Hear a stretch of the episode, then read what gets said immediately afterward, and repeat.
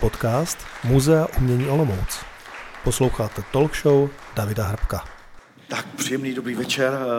Kašper, já moc děkuji, že jste přijal pozvání. No, dobrý večer taky, já děkuji, jsem, jsem velmi rád, že jsem tady mezi vámi a, a po, po no ne tak dlouhé době, ale pár let to bude zase v Olomouci. A co jste tady dělal? Uh, no, tak, no to, to, už, to už to budou jsou takové soukromé věci, to ne, ne, nevím, jo, jestli je třeba to tady jo. říkat, ale, ale co se té ale poslední můžete. návštěvy týče, ale, ale možná zmíním jednu pro mě důležitou návštěvu a to je Ehm, já jsem v, na konci 90. let, na začátku let 2000 hrál v divadle Orfeus s Radima mm. Vašinky a s Radimem Vašinkou jsme hráli eh, představení přímo tady na náměstí před Orlojem, tak to, to je silná vzpomínka. Eh, no, když jsme, se, když jsme kouřili tady eh, před, před budovou, jinak Kašpár je jeden z mála lidí, který ho znám, který kouří. A mě to udělalo radost teda. Není čím se chlubit, ale... tak eh, jste mi říkal, že Radim Vašenka byl pro vás eh, zásadní. Eh, já jsem si vás tam při tom kouření neptal, protože jsem si to chtěl nechat sem na jeviště. Tak teď přišla ta chvíle. Tak čím pro vás byl Radim Vašenka tak zásadní figurou?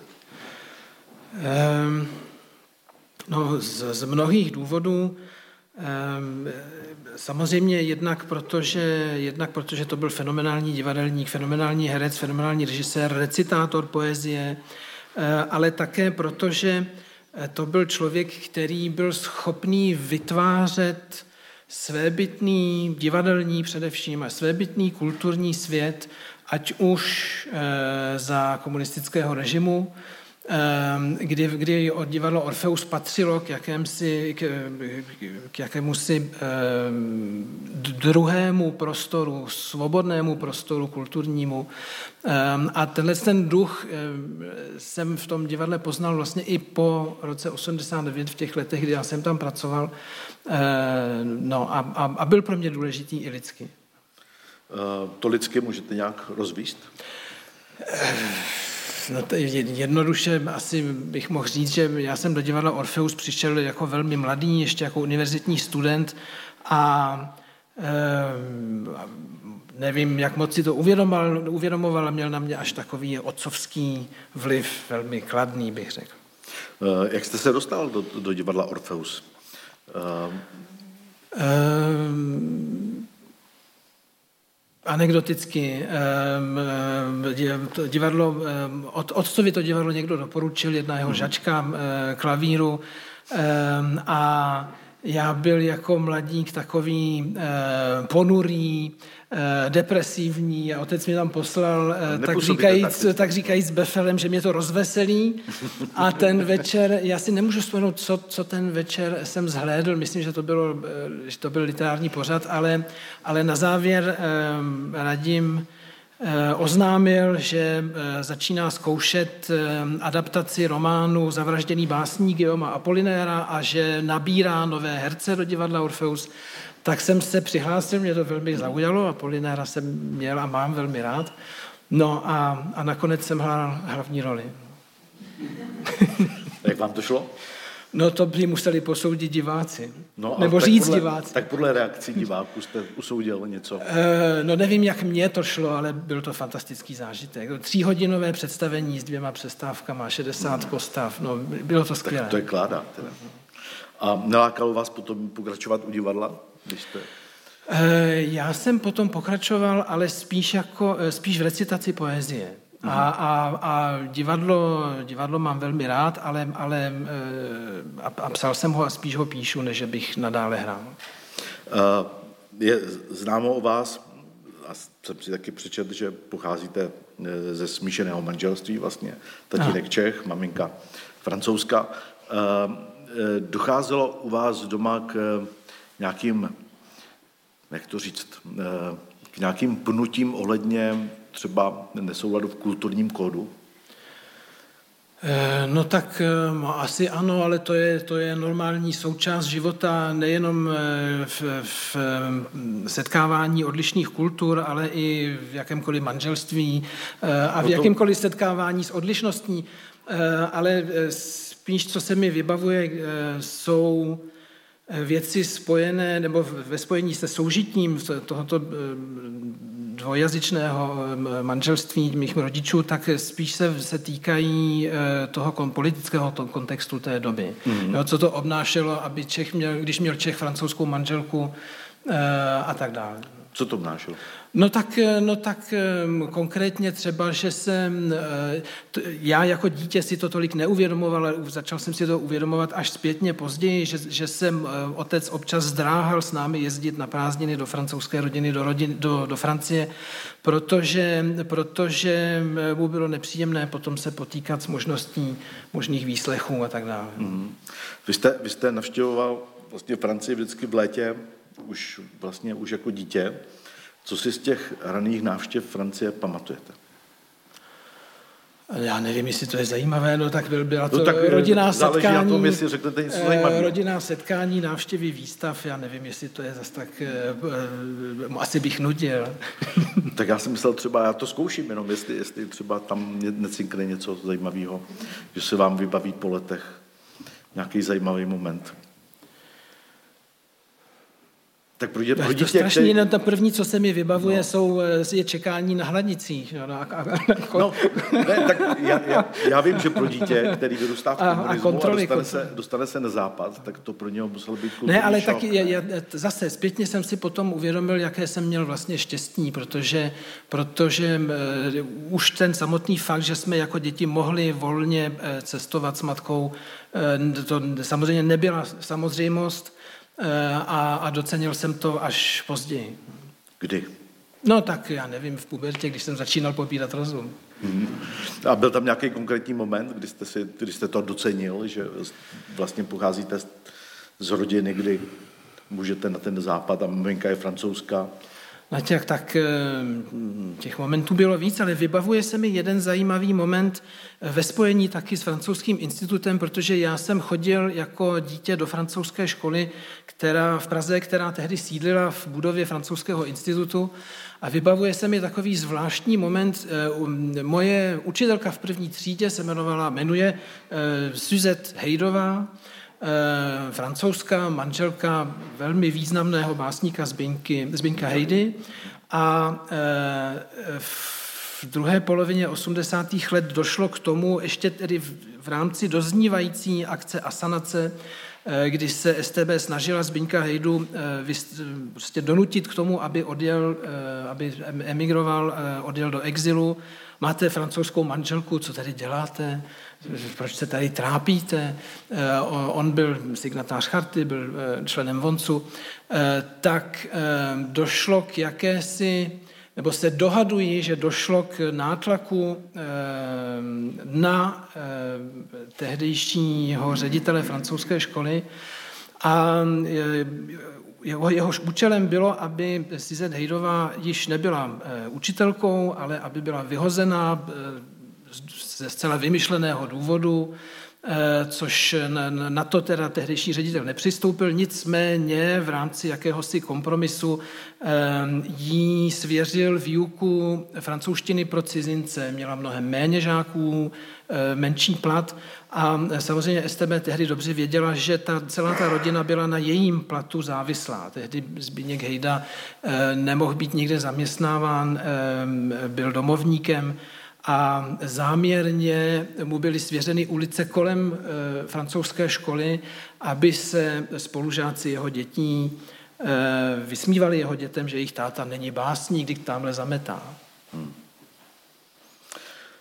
Uh, tak to, to děkuju. Uh, když tady padlo v úvodu, že to ústřední téma tohoto festivalu je most a že vy jste jedním z těch Eh, z těch osobností, který si to přízvisko Most může zasloužit. A tak to je tak, příliš velká postava. No já, tak já, já měřím ale úplně jinak. Mě by zajímalo, eh, jestli jste byl někdy takhle mostem mezi tatínkem a maminkou. um, nevím. Kežby.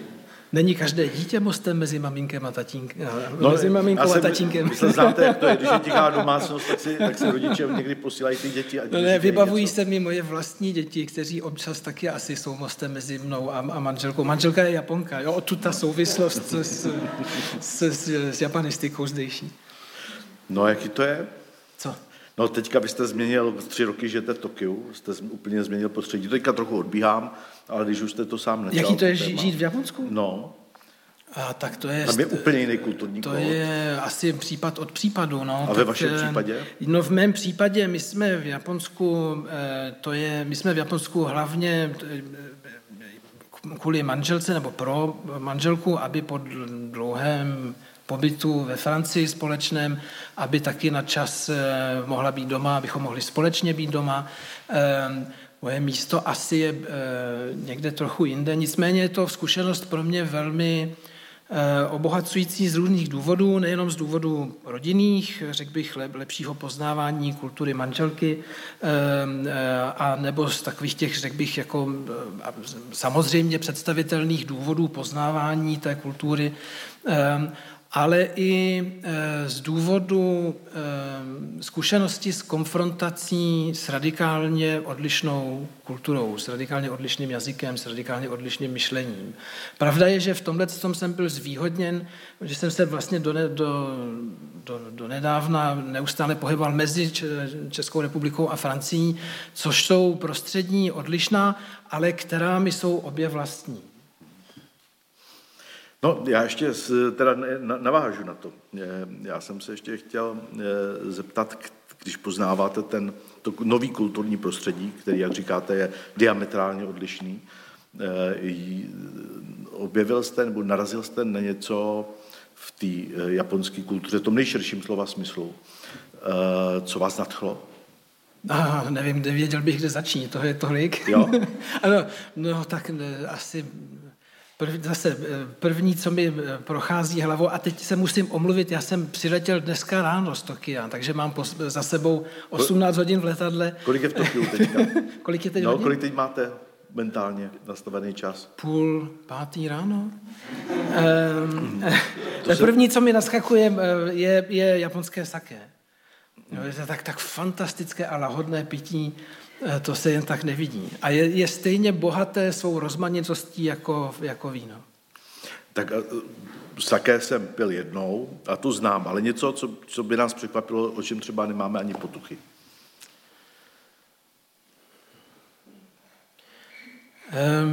To, co sam, nebudu zde vyjmenovat všechny, všechny bohatosti japonské kultury, to, co vlastně mě zajímá nejvíc a co mě obohacuje nejvíc na tom pobytu, je asi každodenní život. Ehm, běžné chování v každodenním životě. Ehm, běžné kódy chování v každodenním životě. Protože to je to, co si člověk nedokáže představit eh, z televize nebo z četby. A a... Tak nějaký příklad.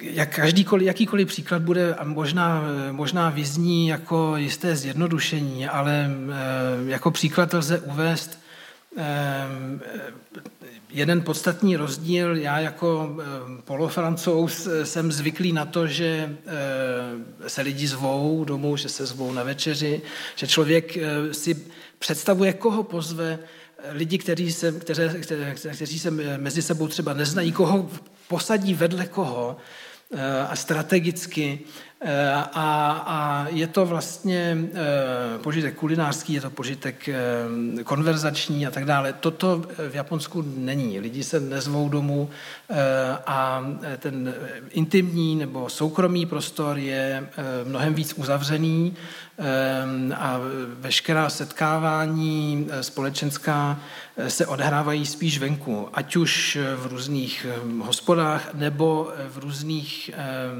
komoditních centrech, eh, kterých je tam mnohem víc a která jsou určená právě pro tyto účely, eh, které je možné si velmi levně pronajmout pro, já nevím, kurz vařením eh, nebo jazykový kurz, kurz malby, Já takto ostatně pronajímám jednu místnost v jednom tom komunitním centru kvůli výuce češtiny.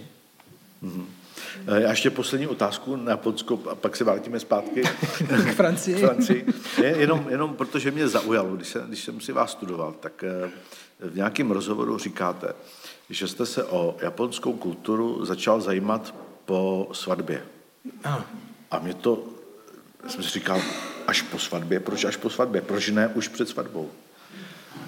A proč ne? No, tak, to, to, to tak bylo. Ne, ne, jako často lidé, kteří se zajímaví, zajímaví, eh, zajímají aktivně o Japonsko, tak většinou to mají tak, nebo mám, dám příklad, mám francouzského bratrance, který se zamiloval do japonské kultury, začal studovat japonštinu, eh, studovat japonskou kulturu, přemluvil rodiče, aby ubytovávali japonské studentky, ne studenty, studentky, mm-hmm. které jezdili do, do Francie na, na studia a, a skončilo to tak, že si vzali Japonku a žije v Japonsku.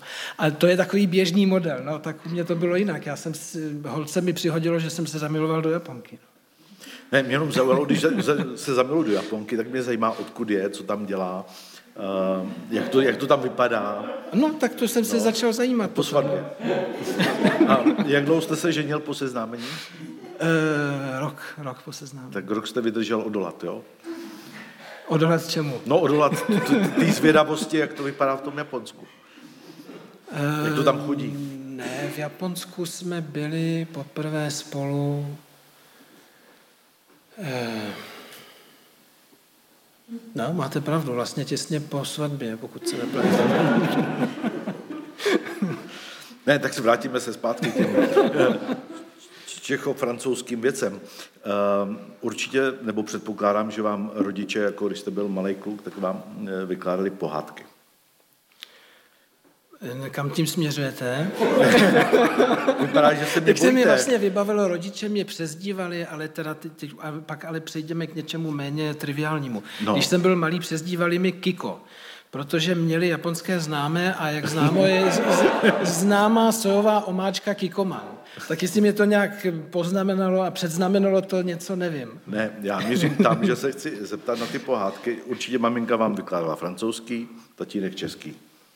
A nebo jenom maminka vám vykládala pohádky? Ne, ne, je to tak, samozřejmě, no. A no. česká babička mi vykládala No a mě by zajímalo, a tam mířím, uh, jestli je nějaký rozdíl, asi bude, jinak bych se neptal, ale ne, nemám to zjišti, zjištěný, jestli je nějaký rozdíl mezi pohádkami českými a francouzskými.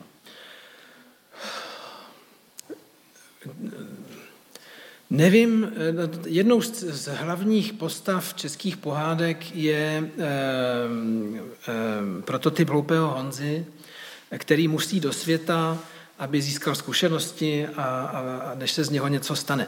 Tenhle ten prototyp ve francouzských pohádkách tolik není. Ne, že by nebyl vůbec. Existují samozřejmě také některé pohádky, kde, kde je ekvivalentní postava, ale e, není to tam tak přítomné. A čím si to vysvětlujete? Um, no tak to je asi, asi samozřejmě, řekl bych, v pozici eh, českých zemí, eh, jejich dějinami, nutností, možná větší nutností se otevřít světu, jít více ven ze sebe, naučit se taky víc jazyků, našel byste tam ještě nějaký, nějakou rozdílnost? No jistá rozdílnost možná je i vůbec eh, v zájmu o pohádky nebo v zájmu o, um, o to, co eh, pohádky, to, o čem pohádky mohou vypovídat a co se týká našich kořenů. Eh, pohádky a, a, a vůbec práce například Karla Jaromíra Erbena se sbíráním pohádek, říkanek písní a tak dále, eh, to eh, pro nás bylo v dané chvíli v 19. století naprosto zásadní. Ve Francii toto se tolik nevyskytuje. Napadá mě francouzský básník Gérard de Nerval, který byl jedním z mála, ale on velmi tíhnul k německé kultuře, takže hmm. tam je jistě i tento vliv. Jedním z mála, který také sbíral francouzské lidové písně, eh, obdivoval se jejich rytmu, eh, jejich ne zcela dokonalým rýmům, ale je to prostě fenomen, který je méně přítomný ve Francii. No, já jsem měřil taky tam, jestli se dá podle pohádek, tím s pohádkama skončím, Eh, jestli se dá podle pohádek nějak eh, eh, posoudit, nějak aspoň nahrubo, národní povaha. Ale tak já myslím, že už jsme se toho vlastně dotkli částečně. No, no a určitě ano, samozřejmě. No. Ale teď asi nevím, jestli budu schopný vám dát nějaké konkrétní příklady francouzských pohádek, které by vypovídaly o francouzské povaze. Ehm, ale ano, tak teď mě napadá to, velká část mé eh, rodiny z francouzské strany je z Normandie a, a ča, hlavními postavami v normandských pohádek jsou často zloději. E, a, a jsme u toho. Čímž, čímž není, myslím, ani tak podstatné to, že se jedná o zloděje, jako o to, že se jedná o lidi s velkým důvtipem, s velkou schopností se ze všeho vylhat, vykecat, eh, s velkou fantazí, ehm, No, tak jestli to odpovídá na vaši otázku. A proto se ve Francii tolik stávkuje?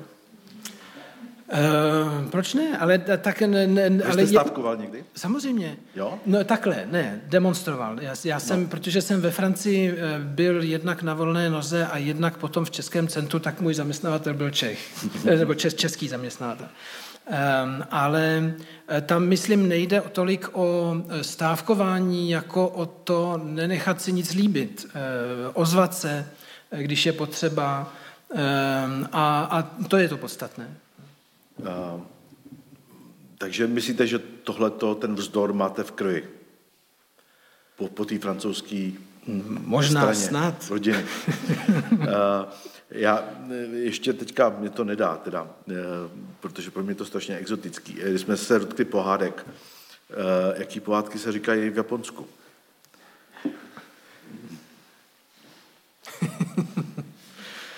um,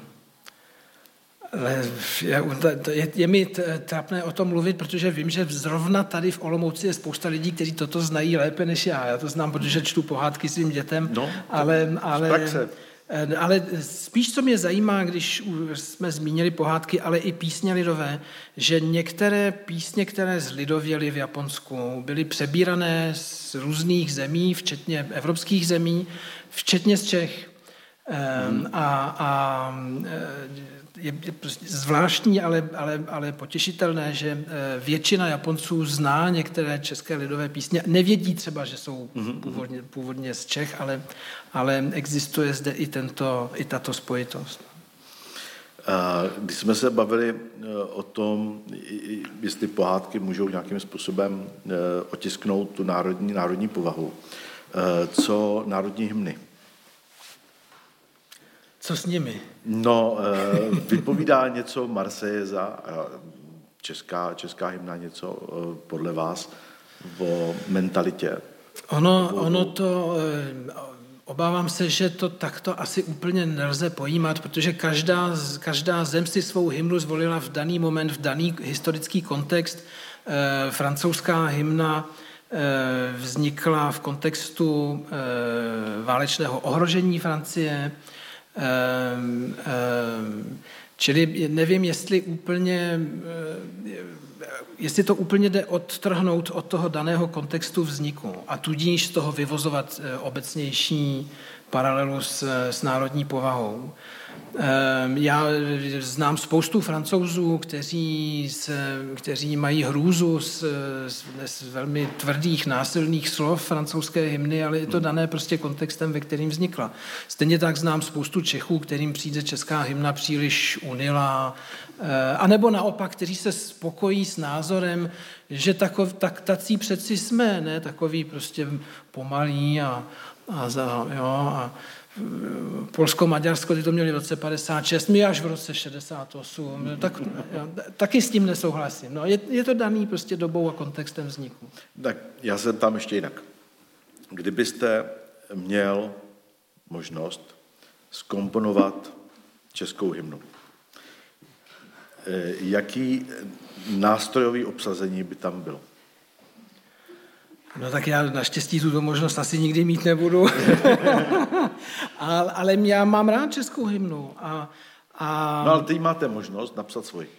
Nevím, tak, aby nevím, odrážela. Nevím, nevím, proč bych to dělal. Já myslím, že to je, že to, to je, to je absurdní otázka, ale, ale je, no. eh, chodou okolností mám přítele, který ne, že by složil novou hymnu, ale který eh, dostal objednávku, jsou to dva, tři roky zpátky, eh, složit novou orchestraci Eh, stávající hymny, mm-hmm. Miloš Bok. A fascinu, fascinovala mě reakce velké části veřejnosti tehdy, protože mě se ta orchestrace líbí, nepřišla mi nějak eh, nijak, nepřišlo by mi, že by nějak vybočovala z, z ducha té, té naší státní hymny a připadala mi ta reakce tak trochu jako, ale teď teda přeháním v tom srovnání, tak trochu jako když jsme si na začátku dnešního večera dělali legraci z paniky před koronavirem. Ale eh, co tím myslím je, že jakákoliv věc, která může odlákat pozornost od zásadnějších věcí, se některým médiím a některým politikům velmi hodí. Jo, tak, tak to jsem to vnímal. Uh, ale vy zároveň teďka, když říkáte, že vám to přišlo jako, mm, jako poměrně zdařilý, Eh, tak vy už jste poučený hudebně. Eh, že váš dědeček eh, Josef Páleníček byl hudební virtuóz a skladatel a Miloš Bok, u toho jste studoval skladbu. Ano, ano. Co jste si od Miloše Boka a od svého dědečka, co jste se od něho naučil tady v té oblasti hudby?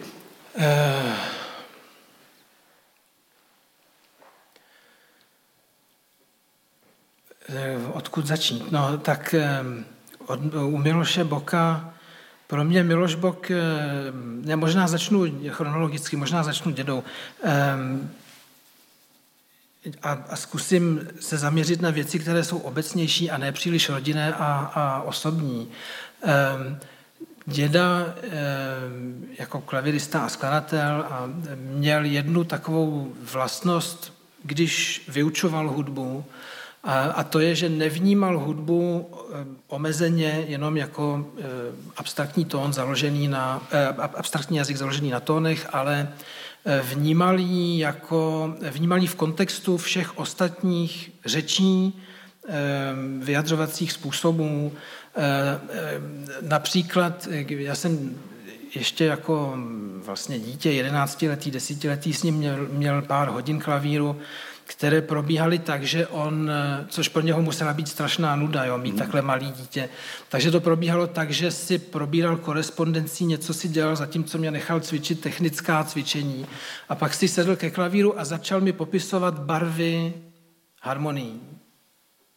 A poslechni si c to je červená. A poslechni si b to je zlatá. A šel do knihovny, vytáhl knihu a ukázal mi reprodukce Fra Angelika. Tadle zlatá to je. A musíš jít do Itálie, musíš to vidět naživo. Protože jinak nemůžeš hrát na piano. Ale to je strašně cené poznání, protože, eh, protože eh, od toho eh, komunikace je, a umění je také druh komunikace, jo, otevřít se světu, vnímat ho, se stále silným eh, okouzlením a uvědomí v souvislosti. Tak to je možná k dědovi. A k dědovi možná ještě bych zmínil jednu věc eh, nehudební a to je otázka,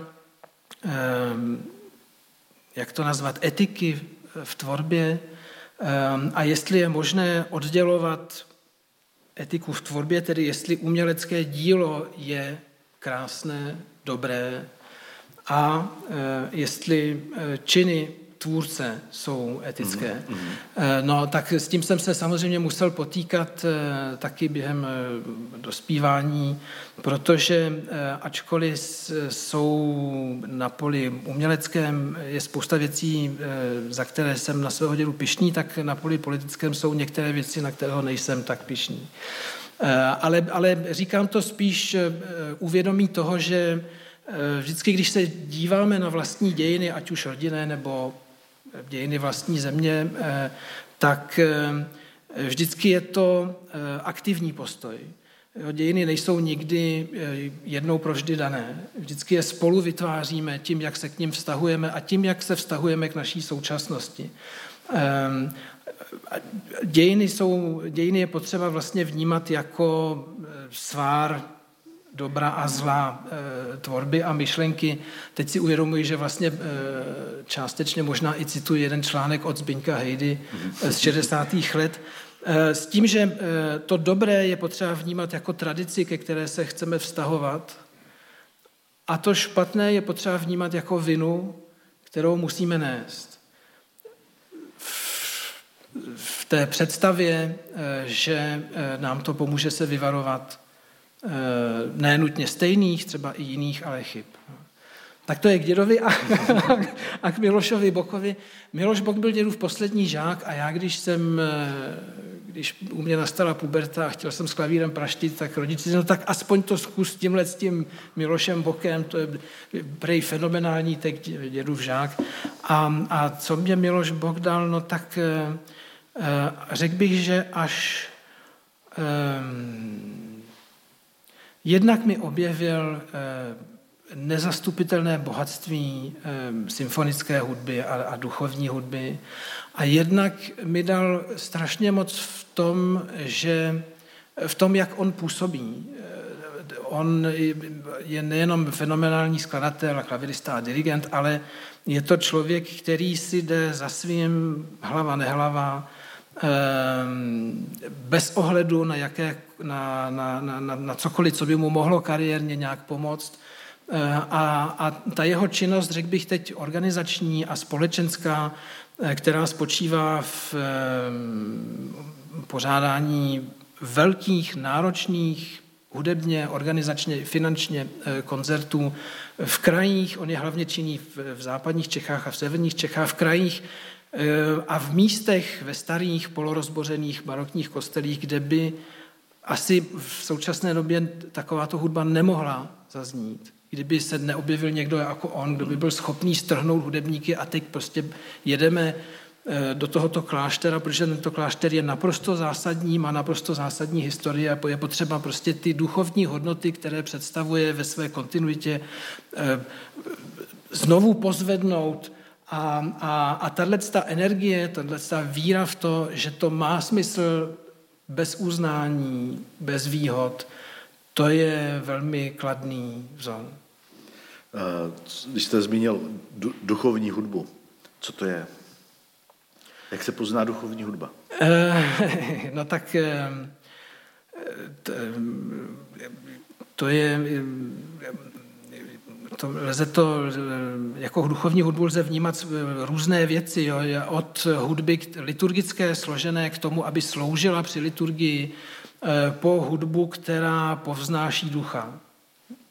Je to poměrně široký pojem samozřejmě. Která hudba je to pro vás? No to je tolik.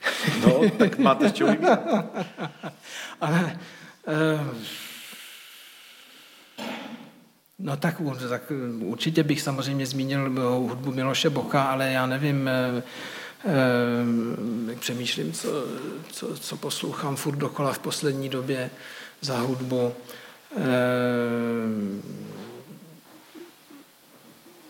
no je to strašné, v poslední, uvědomuji si, že v poslední době furt poslouchám Ramo a což nevím, jestli zrovna je nejlepší příklad duchovního skladatele, ale Tak já ještě, ještě se tam jinak. Eh, když člověk poslouchá nějakou muziku, tak se čas od času stane, že najednou pocítí nějakou, eh, nějakou hlubokou emoci, že mu až jako, eh, že mu mráz běhá po zádech. Tušíte, kde se to najednou bere v té muzice, že ta muzika s člověkem takhle, takhle emocionálně mává? No tak to je složitá otázka, protože to není jenom o hudbě, to je obecně o tom, co, co povznáší ducha. No tak eh, to je, eh, v, v pohledu dítěte je to poznávání světa. Světa jako odlesku něčeho, co nás přesahuje. A, a myslím, že ve všem umění je to, je to podobné, že? Je, je to odraz něčeho, co nás přesahuje, k čemu bychom měli tíhnout. Ať už se u někoho může jednat eh, o tíhnutí eh, ve smyslu náboženském, ať už se může jednat ehm, eh, u někoho jiného k, k povznesení toho nejlepšího, co je v nás. Ehm, a no, to se netýká jenom hudby samozřejmě. No. Ještě výtvarné umění, tady máme literaturu. Ne. V literatuře byste něco našel, co s váma takhle emocionálnější je? to by byly dlouhé seznamy samozřejmě. Tak já se vás ptám, protože vy jste zároveň překladatel, zároveň básník a píšete, tak si myslím, že a tak, je dobře, já už jsem vlastně zmínil dvě zásadní jména z literatury pro mě a, a těmi, těmi jsou e, Nerval a Hejda. Abych teda jmenoval jednoho francouze a jednoho Aby to bylo vyvážené. Eh, když jste zmínil před chvilkou eh, eh, právě tu, tu rovinu, že na jedné straně je umělecký dílo a na druhé straně autor a jeho skutky. Jak vnímáte sám za sebe například dílo Jaromíra Nohavici? Já se přiznám, že já to dílo moc neznám. Mě, mě to nějak uniklo. Jo, pár písniček jsem samozřejmě slyšel někde, ale já, já nevím, jak bych se k tomu vyjádřil, protože jak, jak k tomu nemám vztah vlastně. Jas, jasně, jo, tak to jsme dva, to, šlo ale, to mimo mě. Ale já se jenom tam, protože by mě to zajímalo, když jste narazil na to téma. Nicméně, e, i po té, co vlastně to bylo zveřejněné, tak e, vlastně nepřišel o fanouškovský zázemí. Myslíte, že něco takového, kdyby se stalo ve Francii, takže bude mít podobný, že kdyby nějakého interpreta oblíbeného nebo autora praskla nějaká taková věc, takže e, by nepřišel o to obrovský zázemí fanoušků, anebo je to jenom vlastně unikum tady u nás? Já přemýšlím, to je, do, to je velmi dobrá otázka, ale přemýšlím, jestli mě napadne nějaký ekvivalent jo, k tomu Nohavicovi, hmm. ale, ale e, Na začátku letošního roku eh, byla v, v literárním světě francouzském taková aféra, která se týkala spisovatele, který se jmenuje Gabriel Macnev, eh, což je autor, který eh, napsal celou řadu knih, ve kterých popisuje mimo jiné své vztahy s velmi mladými dívkami a mladými hochy, 13-letými, 14-letými, 15-letými. A ovšem je je, to, je o něm známo, že tyto knihy jsou z velké části e, autobiografické. E, občas se nad tím někdo pozastavil v minulosti, ale e, jak si zde převažovala představa toho, že, je to odděl, že literatura je oddělená od života. Na začátku letošního roku vyšla, vyšla knížka od jedné z dívek, se kterými měl poměr. Je to knížka velmi strohá, ve kterém eh, popisuje své zkušenosti s ním. Jí bylo 14, když se seznámili, jemu přes 50. Eh, a znovu se vlastně eh, položila tato otázka, do jaké míry, do jaké míry lze rozdělovat tvůrce od jeho soukromých či prostě mimo uměleckých hmm. postojů a činů. A Ozvalo se několik lidí, kteří se snažili ho hájit eh, ve smyslu, no tak eh, nebuďme prudérní, eh, tohle to už přeháníme, to, to, to mýtu a tak dále. A mimo jiné takto vystoupila bývalá šéf-redaktorka Le Monde des Livres, čili jako literární odnože časopisu Le Monde, Josiane Savigno, což je významná eh, specialistka na, na literaturu, ale eh, ta reakce pře, eh, převažovala reakce negativní, že je potřeba, samozřejmě všichni víme, že literární dílo nemusí odrážet postoje autora, že může, to, co říká postava, není nutně to, co říká autor, nicméně Eh, Macnev ještě nedávno získal eh, prestižní literární cenu Honudu. Eh, možná není potřeba někoho, kdo má postoje problematické, ať už politické nebo prostě jakkoliv problematické, možná není potřeba je uctívat veřejně, nebo prostě je potřeba k tomu mít jasný stanovisko. To je, takových příkladů je strašně moc, to je, jakým způsobem Günter Grass přišel vlastně poměrně pozdě ve svém životě s tím, že byl členem Waffen SS. Ale týká se to třeba i Milana Kundery, jakým, jakým způsobem se postavil k tomu udání z 50. let. Či mě a priori nevadí špatný čin, když mu následuje uznání, pokání, pokání jasný, jasný postoj. Um, Nevím, jestli to odpovídá na... Jo, když jste, když jste zmínil to Milana Kunderu, eh, tak jaký, jaký máte tady k téhleté, eh, nevím, jak to říct, jestli kauza nebo, nebo mm, jak, jak to označit, ale eh, a jeho reakce. Jak, jak, jak se na to díváte vy? No tak je to, je to v, můj názor je, že, to je, v, že jeho reakce je v souladu s jeho eh, dlouhodobým postojem o tom, jakým způsobem sám sebe představovat na veřejnosti. Jo. To je v souladu s tím, že, že vynechal svou poezii ze, ze svých sebraných spisů eh, v prestižní edici Pleiad, eh, Čili je to vlastně je to, je to soudržný se způsobem, jakým se ve Francii prezentoval, když tam přijel v 70. letech, Eh, a, a to, to lze vypozorovat na třech překladech do francouzštiny eh, románu Žert například. Ehm, ale, ale vy jste se ptal na to, eh, proč to třeba Nohavicovi prochází. Mm-hmm.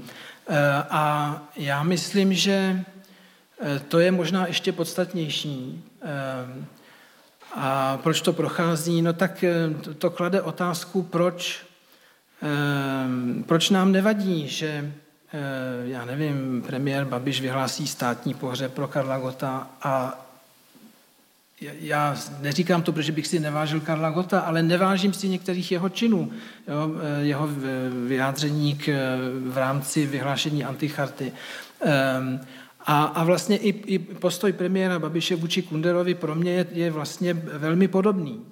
Ehm, eh, čímž Nechci absolutně spojovat Kunderu s, s panem Babišem, nicméně pan Kundera se nevyjádřil k tomu, že eh, ho pan Babiš využívá ve svém PR. Byl jsem na obědě s Kunderou v Paříži, jsme kamarádi, vrátím mu občanství. Ale eh, to, to řekl bych to, eh, že, že se nedostatečně z mého hlediska problematizuje právě to, zamlčení, eh, to je normální, že člověk, když tak Kunderovi bylo, byl mladík, když psal básně eh, oslavný na, na komunistickou stranu a, a já myslím, že co se toho udání týče, tak v daném kontextu možná ani nemohl jednat jinak. Čili to, to, to, tohle, to, proto já mám porozumění. Méně porozumění mám, protože se k tomu člověk potom nevyjádří, nepostaví.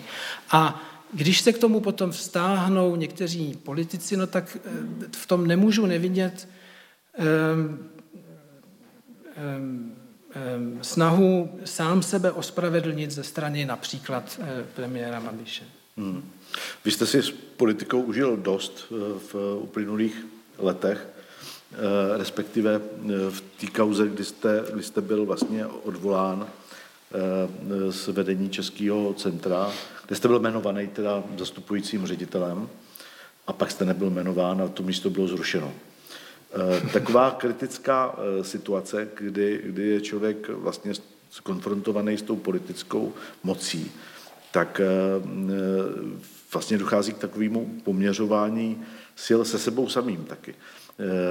Měl jste možnost se v rámci tady toho těch dvou měsíců, nebo jak dlouho to trvalo, no to trvalo díl, ale to, to vyústění potom, měl jste, měl jste možnost se nějak o sobě si ohmatat svoje vlastní mantinely, eh, kdo je to, kdo je to eh, Jan Kašpar Páleníček.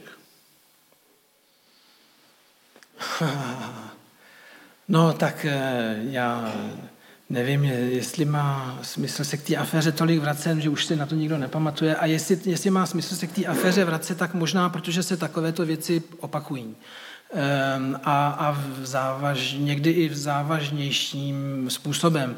Ehm, v tom mým případě, myslím, ani nešlo prvotně o, o důvody politické, jako spíš o mm, potřebu mít eh, na daných postech eh, poslušné lidi, ať už, jsou to, eh, ať už je to kdokoliv, ale, ale jestli, jestli má smysl o tom mluvit, no tak protože tak já, já jsem úplně trnul z Tokia, když jsem četl o odstoupení ředitelky lidického památníku. To je, to je úplně přesně to samé. Prostě v horším samozřejmě, protože tady jde ještě o kontext, který je jednak politický, vyhovět paní Mobošíkové, eh, ale jednak, řekl bych, zásadní v, v pohledu, který máme na vlastní dějiny.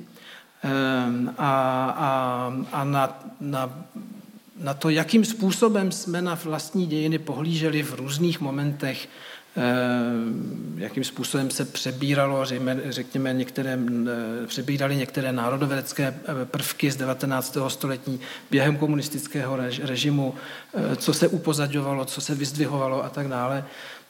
Čili jestli, jestli z toho, to, to, co mi z toho vyplývá, je, že je prostě potřeba nemlčet no, před, před nepravostí. No a teď se ještě vrátím zpátky k té původní otázce. Eh, jestli, eh, do jaký míry jste si byl schopen ohmatat svoje vlastní mantinely toho, kam, kam a žít? No, Nebo tak kdo je to, kdo je to pro mě, pro mě já, já do, do dneška nesu vlastně trochu těžce, eh, když teda došlo k tomu protiprávnímu, k té protiprávní výpovědi, no tak moje první reakce byla, se eh, proti tomu ohradit a, a, a když to nemělo žádný efekt, tak podat žalobu. Nečekal jsem, že to vyvolá ještě nějakou širší reakci, ale, ale eh, dopadlo to nakonec, řekl bych, dobře v tom smyslu, že vlivem různých okolností nakonec teda došlo ze strany českých center k mezi tím vyměněný, vyměně, vyměněného vedení ehm, eh, k ehm, uvedení věcí na pravou míru, ale ehm, to, co já jsem, eh, a to je ten limit, na který, na který se ptáte, to, co já jsem nesl těžce, je, že jsem asi bych neutáhl ten soudní spor eh, o moc déle, finančně, jednoduše řečeno. Eh, a nakonec to, to, to, to, proč jsem eh, podal žalobu, nebylo, abych se nějak mstil nebo dosáhl nějakého zadosti učinění, ale, ale prostě čistě z principu, že se před nepravostí nemá mlčet a taky, aby, a, a, že je důležité dát najevo, eh, že ne každý si prostě nechá všechno líbit. Nevím, jestli by rozsudek neměl větší váhu. Víc bych nezjistil. Já, samozřejmě, že mě zajímalo v tom soudním sporu také, eh, proč se celá věc stala, ale to soudy nezajímá. Soudy hmm. zajímá, jestli bylo, eh, byla věc právní nebo protiprávní a, a z jakého důvodu vznikla, už je vlastně vedlejší. No. Tak eh, je pravda, že bych se asi víc v rámci toho sporu nedozvěděl. Ale mohl jste se zeptat přímo za Orálka, ne? který byl nadřízený toho, který vás odvolal. No tak já se ho osobně neptal, ale ptali se ho jiní. No. A co jim řekl? No tak to samé, co říkal, když se ho ptali na důvody odvolání nebo nátlaku k tomu, aby, aby odstoupila ředitelka lidského památníku, no tak se vymlouval. No. Hmm. Která z těch podpor, protože ta podpora eh, za, za vás, ta byla obrovská, ta byla enormní, která z těch podpor vám udělala největší radost? Já bych nechal jako to, co mě udělalo radost stranou. Mě udělalo radost to, to, to, že se zvedla vůbec nějaká reakce a hmm. podpora. Mě to milé překvapilo jako z principu, ne kvůli mě osobně.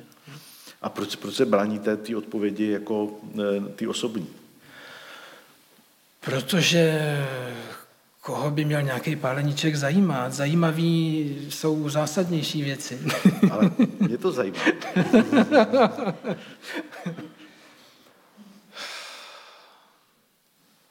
Ale hlavně, já, ne, já, tam není důležitá podpora mě, ta důležitá je podpora té věci. Jo. Důležitá je podpora tomu, že kultura má své nezastupitelné místo v, v diplomacii. A řekl bych, že v české diplomacii zvlášť, protože my jsme malá zem, ale jsme velká zem svou kulturou.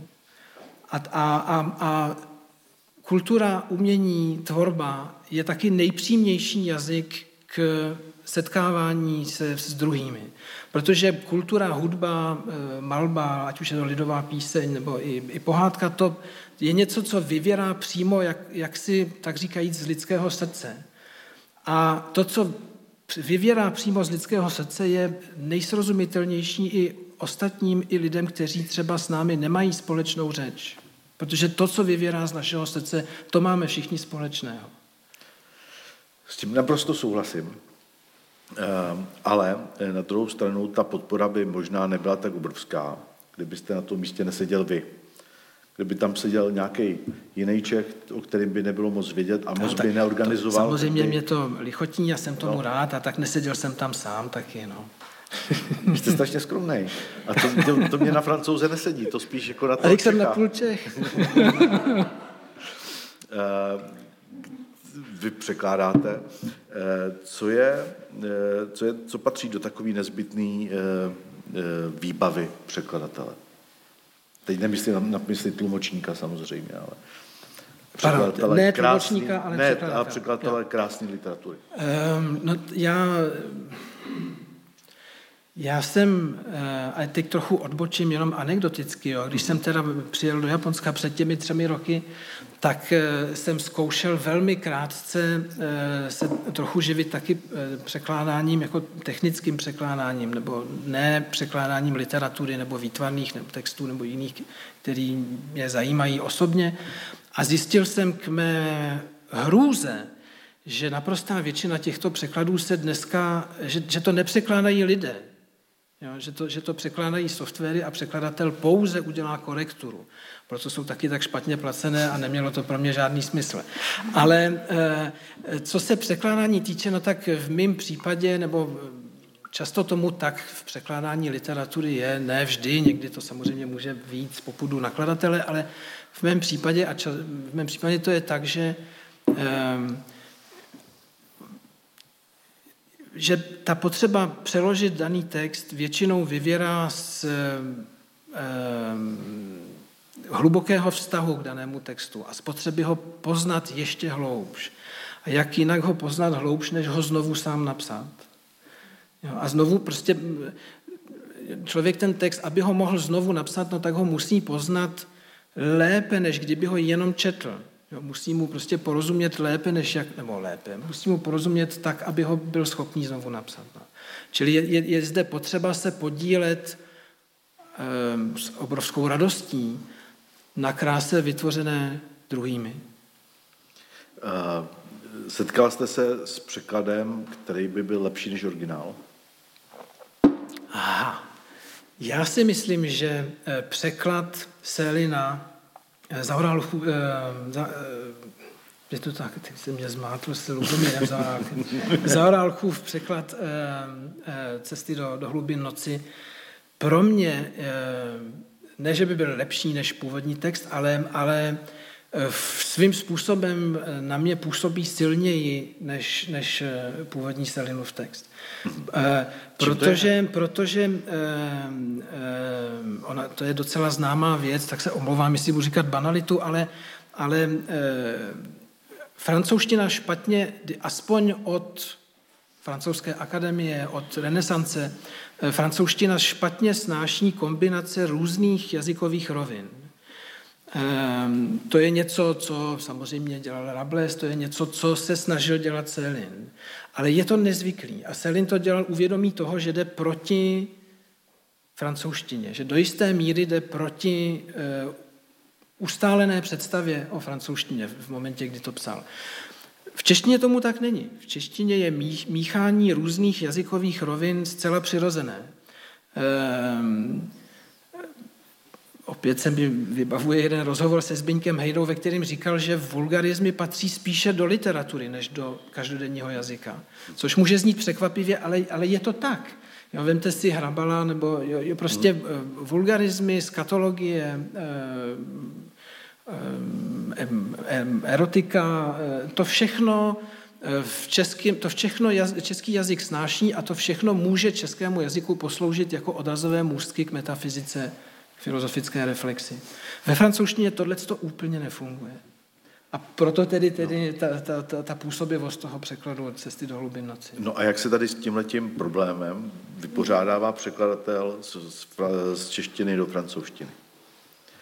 Aby, no, aby zachoval ten věrný obraz toho, no, tak té předlohy.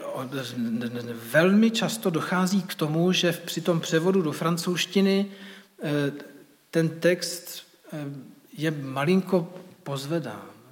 Jo, čas, čas, nebo stalo se mi někdy, že jsem slýchal některé české autoři, který mě, kteří měli pocit, že francouzský překlad jejich textu je příliš uhlazený, příliš literární, ale ono, ono to tak trochu vyvěrá z podstaty toho jazyka. To není, to není zarada na původním českém textu, to je prostě způsob, jak stejný efekt, jak se pokusit stejný efekt předat v daném kódu francouzském.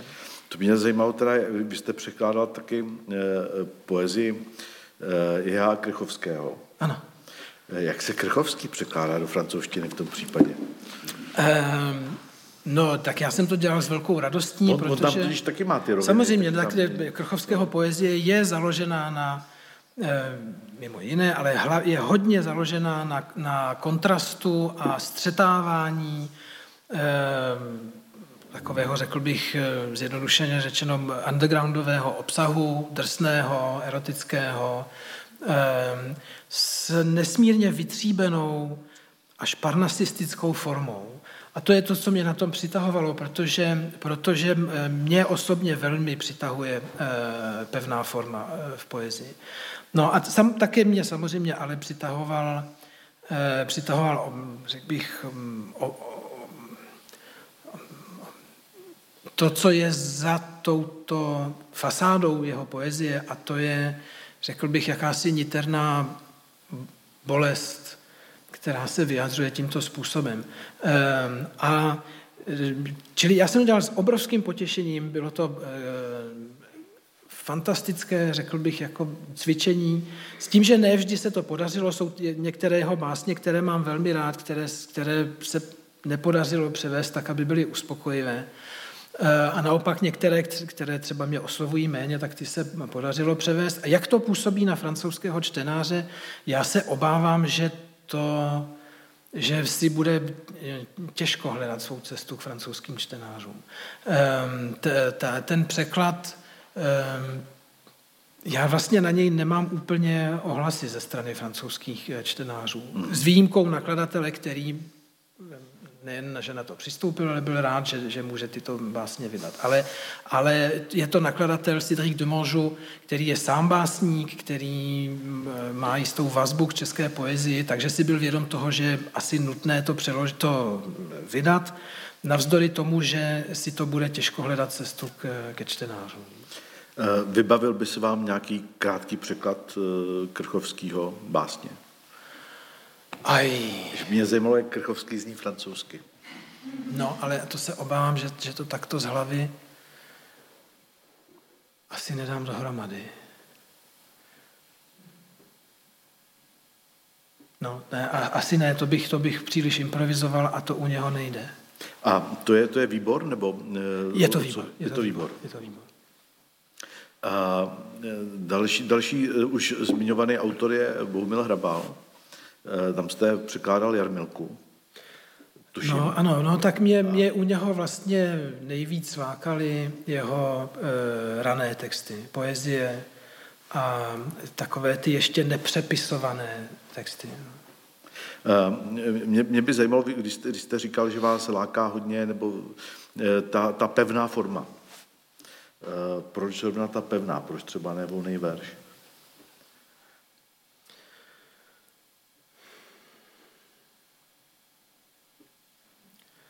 Já nevím, jestli budu schopný na to úplně uspokojivě odpovědět. Tak nejjednodušší odpověď je, že asi moje mezi mé první potěšení z četby eh, byly eh, básně pevnou formou a to je asi jeden důvod a druhý důvod je možná daný tím, že jsem napůl Čech a napůl Francouz. A tedy tím, že jsem vnímal pevnou formu v rámci e, české poezie i poválečné jako něco přirozeného.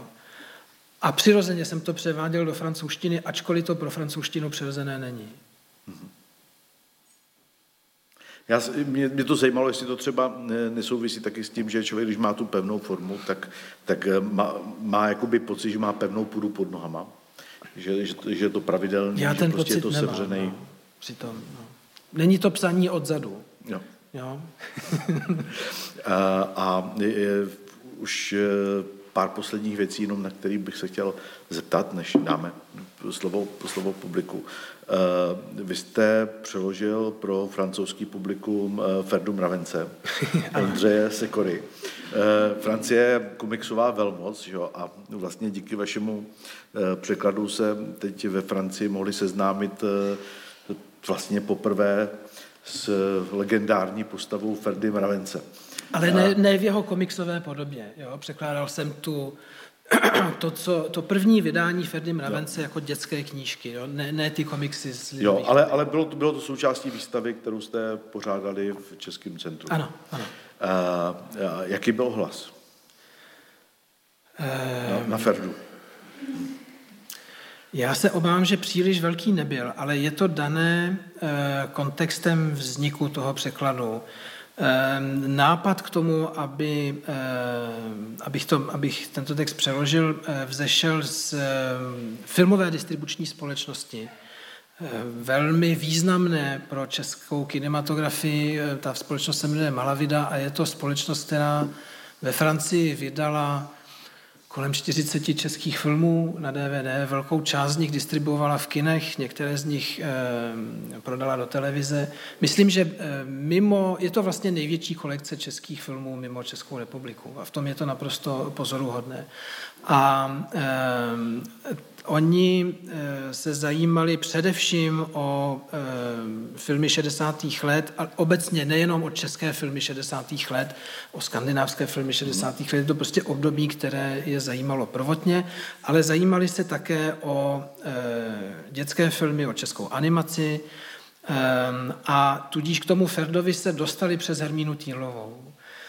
Oni distribuovali několik, teď už nevím, jestli možná 15, 20 jejich filmů v kinech. A přišlo jim, že, že by bylo asi dobré v, francouzským dětem přiblížit i původ těch postav, které jsou vidět v, ve filmech. S tím, že Týrlova, jak známo, adaptovala Ferdu Mravence dvakrát, jo, za, ještě během světové války a potom po druhé v, v podobě seriálu v 70. letech. No. No ale, ale tím, že to iniciovala filmová distribuční společnost a vydala filmová distribuční společnost, no tak úplně neměli eh, zkušenost s distribucí, propagací knih, to je jedna věc. A druhá věc je, eh, do toho jsem dostal výpověď.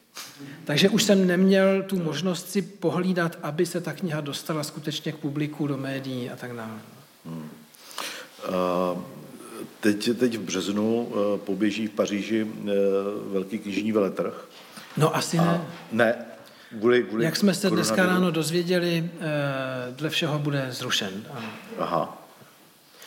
Minister... Vy, jste tam měl, vy jste tam měl totiž víc nějakou debatu nebo debaty. Ano, ano čeho se měli týkat teda? Teď už asi neproběhne. Ale tak uh, uvidíme. Všechno je v jednání. No. Ještě je možné, že uh, možná část toho programu by mohla být zachována, ale o tom zatím asi nemá smysl příliš mluvit, protože to se teprve teď rozhoduje. No. Tak těšil jsem se na setkání z, po několika letech Eh, s Patrikem Ouředníkem, ale hmm. tak se s tím třeba sejdu ne na veřejnosti, ale soukromně. tak až pane, děkuju moc. Moc vám děkuji.